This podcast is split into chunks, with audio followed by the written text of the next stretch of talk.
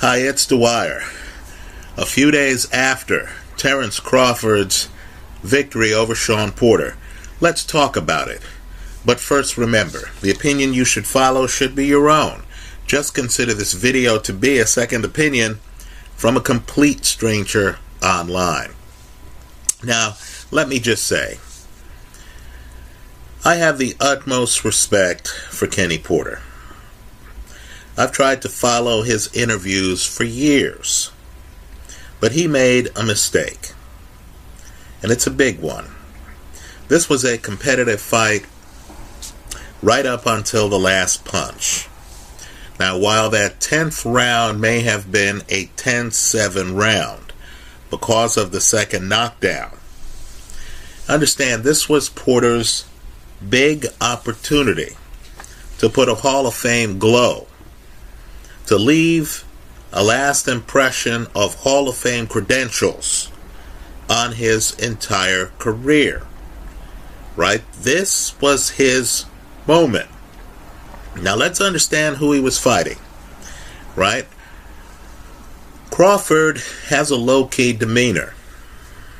But make no mistake, I personally believe, and I'm just talking for myself here, that he's the best pound for pound in the sport.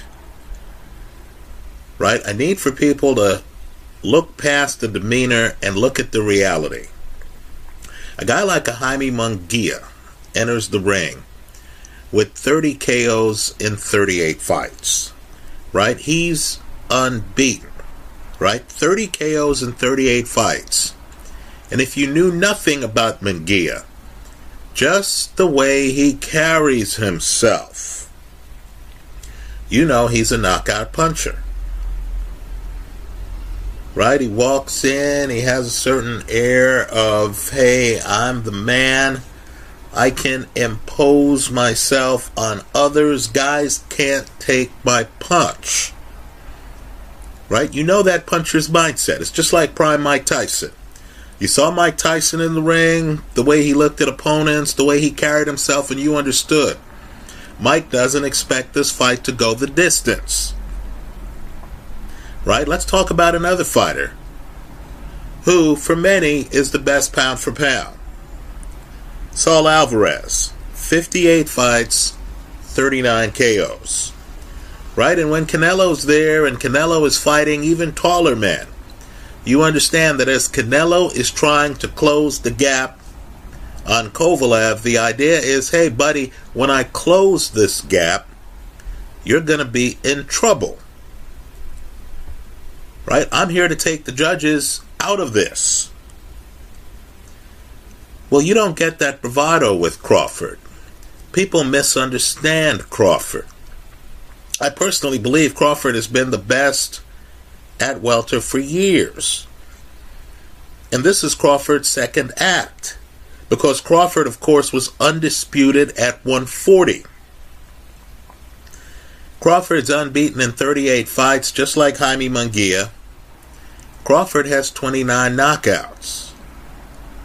Understand, folks, for all the low key Terence Crawford persona that he has, for the fact that he insists, whatever he does, on calling himself Bud, right? This is the this is the great who wants to be in the crowd with the fans. This is the great who wants to be considered your neighbor right? Understand that Crawford is arguably the best closer in the game. I'm sure we all have a short list of people we don't want to be semi conscious in front of, right? I'm sure that list includes Deontay Wilder, for example, Anthony Joshua, another excellent closer, for example, right? Just to understand whatever short list you have Terence Crawford is not someone you want to be woozy in front of.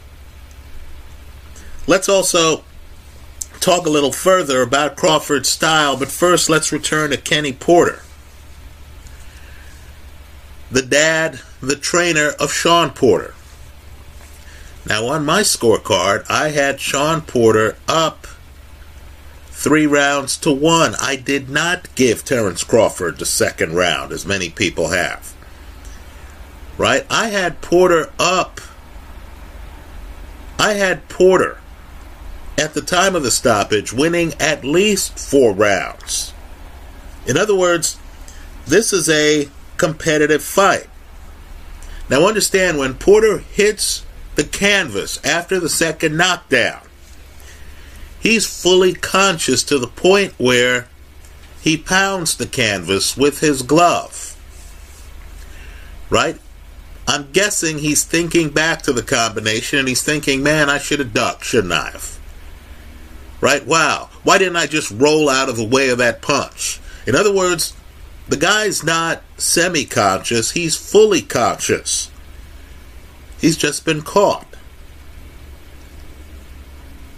Right? He's just been set up by a master. But he's fully conscious.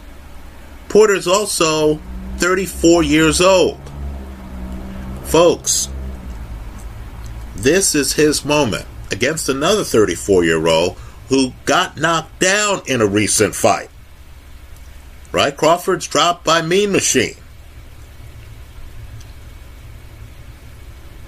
Shawn Porter understood when he's on the canvas that he had two more rounds, six minutes to get Terence Crawford out of there.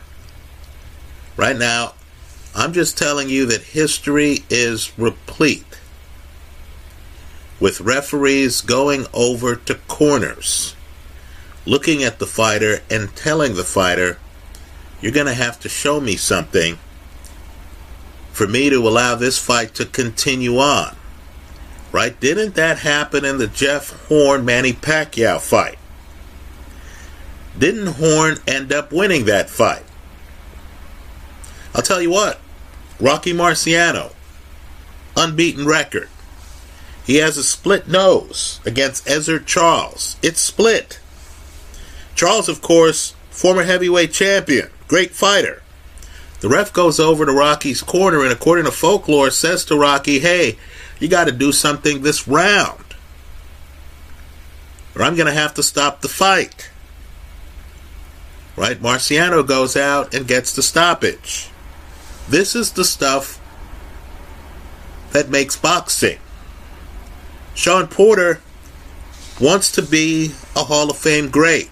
He's in against, in my opinion, best in the sport pound for pound. He got off to a fast start. Now he's on the canvas. He understands. A 10 7 round, I might not be able to catch up on the scorecards.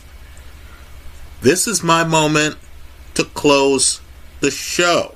Porter, of course, has stopped some people in the past. His father, and I get it, you're a father, you know, you have a problem seeing your kid bump into a wall. Right? I also understand that the Porters knew Crawford and Bomac. They understand that Crawford's a great fighter. I'm sure if anyone knows that Crawford can punch and that Crawford is a closer, it's people in the game who have been close to Crawford and Bomac, like the Porters. Well, all I can say is Kenny Porter decided to protect the health of his son, who was, in my opinion, 100%. Right? What he didn't protect was his son's dream here of ending his career by beating the best pound for pound. Also, understand where the crowd was. They had just watched a surprisingly good fight. Right? As I've said, Porter on my scorecard won at least four rounds, may have been ahead at the time of the stoppage. Right? If you don't score the last round, right? With the knockdowns, I'll agree Crawford's ahead. But this is a sport that has stoppages. You thought, okay, well, now Porter understands he has to take this into his own hands. You thought, okay, now we're in the time of the fight where desperation becomes a factor. Instead, Kenny Porter pulled the plug. I think it's a mistake. I think it robbed his son, win, lose, or draw, of that opportunity. Now let's talk about the Crawford makeup, and I think it's important here because I think it's only because Bud, I'm going to call him what he wants to be called, it's only because Bud is low key, is a certain type of athlete, is a technician. This is the craftsman. What do I mean by that? I mean several times, including this fight. He's in the ring against a better athlete. Right? That was the case when he was in the ring against Yuriorkis Gamboa. That was the case when he was in the ring against Amir Khan. Khan, much faster hands. Much faster hands. That was the case when he was in the ring with Kell Brook. That was the case when Bud was in the ring with Shawn Porter. You saw it there, the first third of the fight. Porter is faster than Terence Crawford, right? Porter's more sudden. Porter moves better than Terence Crawford, or so it seemed. And Crawford, of course, craftsman. His attention to details, his ability to mentally process, make adjustments. Right? Crawford, of course, figures out the adjustments. Now let's talk about who he's like. Crawford is not MJ. Right? The freak athlete, Air Jordan, right? The freak athlete who also has freakish skills. Right? That turnaround jumper. The ridiculous ability to play defense against you and to stay on you every step of the way. That's not who Crawford is. That's who Floyd Mayweather was right? Young Mayweather, right? Mayweather was a freak athlete. Faster reflexes, faster timing than anyone he fought. That's not Crawford, right? So Crawford isn't Shaq. He's not the physical specimen you see where you're thinking, my goodness, this guy's just going to overpower people. No, Crawford's Kareem Abdul Jabbar where you look at Jabbar and you're thinking to yourself, man, you know, this guy just looks too low key to be a terror in the paint. Then you notice he's blocking shots, led the league in block shots several years. You're noticing he's getting a lot of rebounds. You're noticing that he has back to the basket skills, close to the basket. So then you say to yourself, okay, well, this guy down around the basket has game then he starts showing off a sky hook that extends to well outside Wilt Chamberlain's range, well outside Shaquille O'Neal's range. Right? You know who Bud is? Bud is Larry Bird. Where you're looking at Bird and you say, you know, he's he's not a great athlete. But then you notice he's hitting shots and you start to think to yourself, wow, this guy's one of the dominant outside guys. Wow, this guy's game's efficient. Right? He goes 40, 50, 90, two years in the 80s. Two. Right? You notice he's an above average passer. And then, of course, the coup de grace. Unlike Kevin Durant, Larry Bird averaged, averaged career 10 boards a game.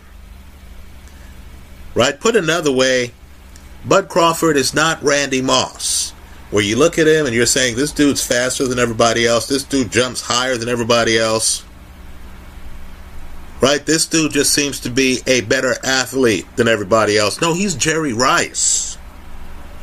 The guy who was supposed to be a step slow, but yet seems to be wide open every time. You throw it to Jerry, it can be in a crowd, it could be Jerry by himself. Jerry's catching the ball. Great hands. Right? You're watching the game. Somehow Jerry's in the end zone. It seemed it seemed that Jerry Rice was in the end zone every game. That's who Bud Crawford is. To the people who think that a guy relatively fresh off of a major car crash, Even more recently, fresh off of eye surgery for retinal damage, has a shot against Bud Crawford. To the Errol Spence crowd, you're kidding yourself. Let's hope that fight gets made next. Right, folks, that's one of those fights where they could tell me Bud Crawford's a minus 150, and you and I know he's not going to be. Because Errol Spence enters the room like Jaime Munguia does. He fills up the room. You look at Spence and you say, oh, yeah, punching power and stuff like that. Folks, both men fought Shawn Porter. Shawn Porter makes it to the end of the Spence fight. Right? The one thing we know about Crawford is Crawford drops him twice with a couple rounds to spare. Right? Spence drops Porter once, Crawford twice. Right? I don't think that Spence fight works. Folks, fighters are just like the rest of us. If you were in a plane crash, I don't care if you were the best in the world. How many months would it be before you're ready to fight a Terence Crawford?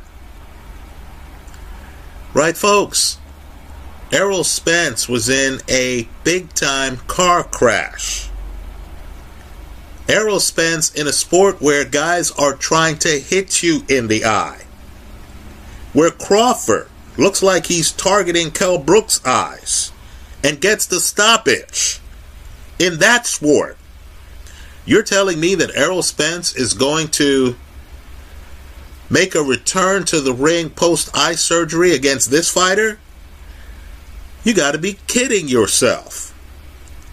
Understand, too. Look, I love Canelo, right? I know there are crowds out there that somehow feel that I hate Anthony Joshua, that I hate Canelo. Folks, when you're an elite fighter, fighting in big fights against big time opposition, when you're a cash cow fighter fighting in front of sold out crowds and people are talking about your fights, we're going to give you more scrutiny.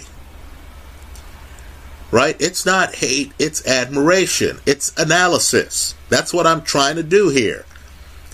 Saul Alvarez, just imagine who he'd be if when Saul Alvarez comes over to you and he's trying to set up a left hook, you then adjust and you have that left hook blocked, right? Let's say you're throwing your own right hook. Let's say it's some dynamic where you can outmaneuver Canelo on that side. Now just imagine if Canelo could then change his feet and suddenly you're fighting a southpaw. Suddenly you have a whole other set of punches you need to deal with and angles you need to deal with. Right? Just imagine if Canelo could also just take a step back, not even try to come inside, and can just outbox you from distance. Right? If Canelo had that extra, he'd be Terence Crawford. Right? Canelo, don't get me wrong, he's the more historical fighter right now any fighter who wins titles in different weight classes then decides to jump up to a new weight class as he's becoming unified there, jumps up to the higher weight class, becomes light heavyweight champion, then drops back down and unifies 168. That's a historical fighter. I'll give Canelo the most historical fighter award. But when it comes to who's the best pound for pound, in other words, we imagine these guys against each other in their primes at the same weight, technique on technique. I believe the best is Terence Crawford. In the comment section of this video, I encourage other arguments. Right? Some of you are going to pick Canelo. Please don't pick heavyweights. Pound for pound is supposed to be outside the heavyweight division. Understand, heavyweights already get the glory right? I recognize Fury, Usyk are among the best in the sport in any weight class, but they're heavyweights. We already shine a light on them. Tell us in the comment section who you feel is the best pound for pound. Now, what I find fascinating is that in boxing, we focus on Crawford Spence. When Crawford has two guys in his weight class who, in my opinion, would give him more problems than Errol Spence. Right, folks, the scariest footage, the scariest footage that I've seen this year from any fighter is the knockdown in the Jaron Ennis Richard Commey fight. Folks, that's downright scary. Understand, you see Ennis, he's right handed. He drops Commey. He's extremely coordinated. You don't find out whether a fighter is righty or lefty until he gets a knockdown like that. Because it's when Commey gets off the canvas and he's dazed and confused and Ennis needs to close the show that you realize that Ennis is a southpaw. Right? He's a tougher fight, in my opinion, on Crawford. Virgil Ortiz, who has one of boxing's best jabs, who might be able to beat up Crawford from distance, would be a hell of a fight. Right? Crawford, after Crawford got dropped by Mean Machine, said, I want to see Ortiz fight Mean Machine. Ortiz did. He got dropped too. Right? Mean Machine belongs in this conversation, folks. Performance matters. But understand, Ortiz gets off the canvas and then drops Mean Machine. Just like Terence Crawford did. Now let's talk about the mechanics of this fight against Porter. You know, Porter had this fight. This is a missed opportunity. Porter comes out and I've long said this when you're fighting a Terence Crawford, right? When you're fighting an Usyk, same type fighter, right? When you're fighting a Juan Manuel Marquez, right? All of these guys in their 30s. I know Marquez is retired now, but understand these guys give away the first two rounds. I know Usyk started fast against Gassiev and Joshua right? Don't get me wrong, they can deviate the script. But you notice that when a highly technical guy like Terence Crawford is in against a better athlete, right? You notice that Crawford is going to be cautious. On the telecast, they tell you that Crawford throws a reduced number of punches in the first round. Crawford needs to figure out the angles. Now, let me just say, I believe better athletes like a Shawn Porter need to come in the ring with a strategy for the first two rounds to win the first two rounds without revealing their actual long term plans. Here it's clear that Porter wants to be episodic that Porter wants to jump in the pocket with big shots, right? That Porter wants to throw both hands in the pocket. That was a mistake, right? Because, of course, the problem is when I come in and I want to throw a one, two, right? Or I want to throw, you know, left hook, right cross. That keeps me in the pocket against one of the best in the sport pound for pound. Right? What Porter should have done is made this a messy fight. Should have shown up and said, you know, the first round, I'm going to fight this a little bit differently. Maybe he should have come in and just thrown big right hands. In other words, the idea is let me get myself out of the pocket. Let me come in, throw something big that's going to scare the daylights out of Terence Crawford. Give Crawford something to think about. And let me follow through with the punch to be out of the pocket. Let me bounce a little bit in the first round to show the judges I'm active. Then, of course, as the fight progresses, you can change up. Now, Porter, as it is, gets off to a great start but he's the same Shawn Porter in the fifth round that he is in the first round. In other words, he's trying to jump in and throw a one two, right? Two power shots. That's what he's trying to do. He knows Crawford is ambidextrous. He can't land his jab on Crawford. Right? So, Crawford, of course, this is the last thing you want to do against the Terence Crawford, against the Mayweather, against guys who adapt. Porter eventually figures out how to handle the ambushes. So you start to notice that Crawford will hit Porter when he's on the way into the ambush. Right? You'll notice too that as Porter backs away from the ambush, Crawford has something for him. Let me say this too, and it's an underrated part of Crawford's game. Some guys are up on their toes and they draw you, the fan, into their movement. Right? Think Ali, Jaron Ennis on occasion. Right? They'll get up on their uh, toes, Crawford, uh, excuse me, Porter on occasion. They'll get up on their toes and they'll bounce. And the point is to let the fans see hey, here are my legs. You know, I'm moving around. This guy can't touch me while I'm moving.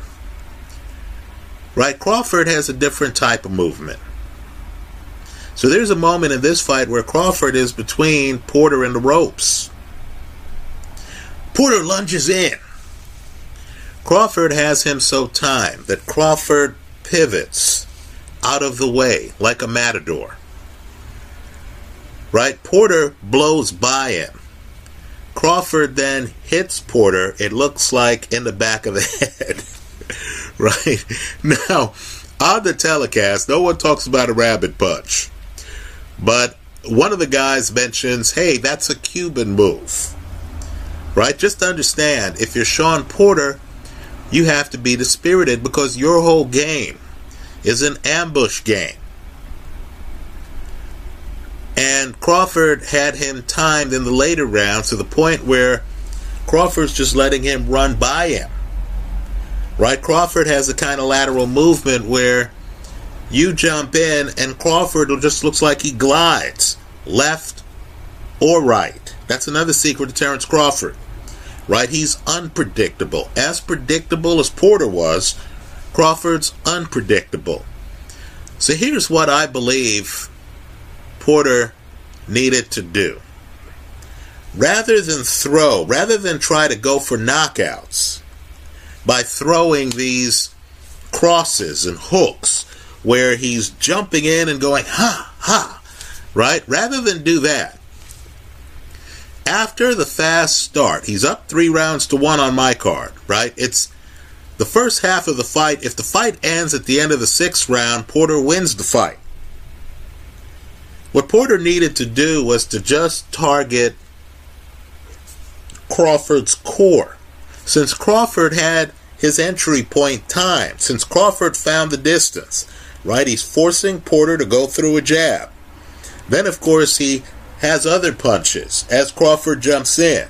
Then he has lateral movement to keep Crawford turning. Right? Then he's hitting Crawford in the chest, in the body, as Crawford backs away. What Crawford needed to do was to make a commitment. This is his one last chance for greatness. Porter needed to keep his hands inside. Give Crawford nothing to counter. Then run inside, easier said than done, but run inside and stay inside because it's when he moved either from outside inside or from inside outside that Crawford punished him. So the second half of the fight is Crawford taking advantage of Porter's movement, making Porter miss. And we know he missed because rather than have your hands together like this and just throw you know, very short body shots. Try to get his body up against the other guy's body. For an example of a fight like this, I want people to look at Tyson Fury against a superior athlete, Otto Wallin, where Fury gets cut, realizes he can't be on the outside against Wallin. So Fury comes inside and is leaning on Wallin for much of the fight. That's what Porter needed to do, in my opinion, to take away Crawford's ability to hit him as he was on the move. Well, the second half of the fight is Crawford making the adjustments. Crawford had certain punches, right? He had a little chopping right hand that he would throw as Shawn Porter started to jump in. Crawford understood that Porter's head is hard to hit because Porter ducks low. So, of course, when Crawford wasn't able to hit Porter's head, and he was for the second half of the fight, Porter would duck into punches. You notice that when Porter tried to stand up, Crawford would hit him in the chest and the body with shots. Right? It was interesting because you had Porter wearing war on his trunks, right, to honor Marvelous Marvin Hagler. That was a Hagler thing. He would show up wearing a hat that said war.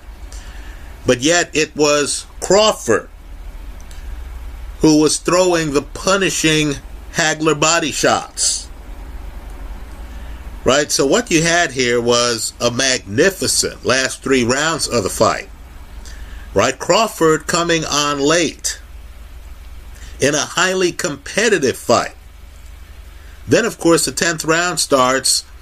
You'll notice that the first knockdown's interesting because Porter comes in and is trying to throw punches, but of course, he's in against Crawford, who, of course, has punches zip by and then hits him as Crawford is bent over.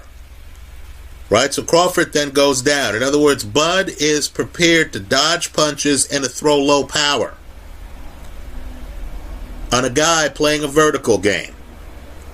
Then, of course, the second knockdown, two handed Bud is throwing power shots about, let's say, at his armpits. And they both land clean. And Porter goes down. So you understood Bud had the timing. Porter had two rounds to make this a dirty fight, to just run in. To act like Tyson Fury did against Otto Wallin. Right? Lean on the guy, throw punches to the body. Maybe take a step back and hope that that uppercut lands. Didn't the uppercut land for Anthony Joshua? Against Vladimir Klitschko, right? The two guys are together. Joshua just leans back, lands the uppercut. That pretty much ends the fight.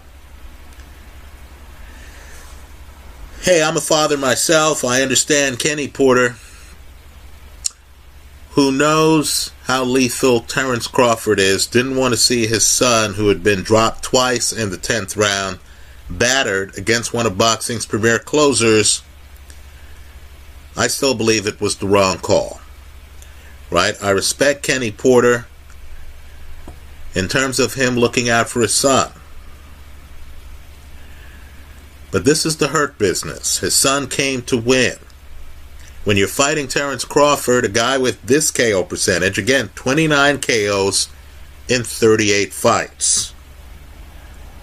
Right? With this KO percentage, this resume, by the way, Jaime Munguia, not a world champion right now. Terence Crawford, higher level of competition, right, folks? He's trying to be undisputed in a second weight class. And yet, against world class opposition that includes Amir Khan, stopped, Gamboa, who I mentioned earlier, stopped, Kell Brook, who I mentioned earlier, stopped, and now Shawn Porter, who was never stopped before. Two time welterweight champion, stopped right? Terence Crawford had a guy down twice in the round against this level of competition. I believe Shawn Porter's dad panicked a little bit. and in saving his son, deprived his son of the last six minutes of his career to beat the best in the sport pound for pound. That's how I see it. Let me hear from you.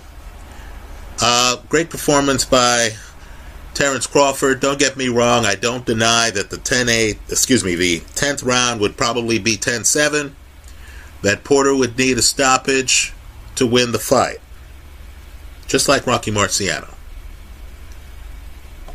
Right? I believe when a guy has had over 200 amateur fights, has had a pro career where he's been champion multiple times, and is challenging himself by fighting the best in the sport pound for pound. I believe you give that guy when he's clear headed, when he's lucid enough to pound the canvas after the second knockdown, I believe you give that guy the opportunity to continue. That's how I see it. Let me hear from you.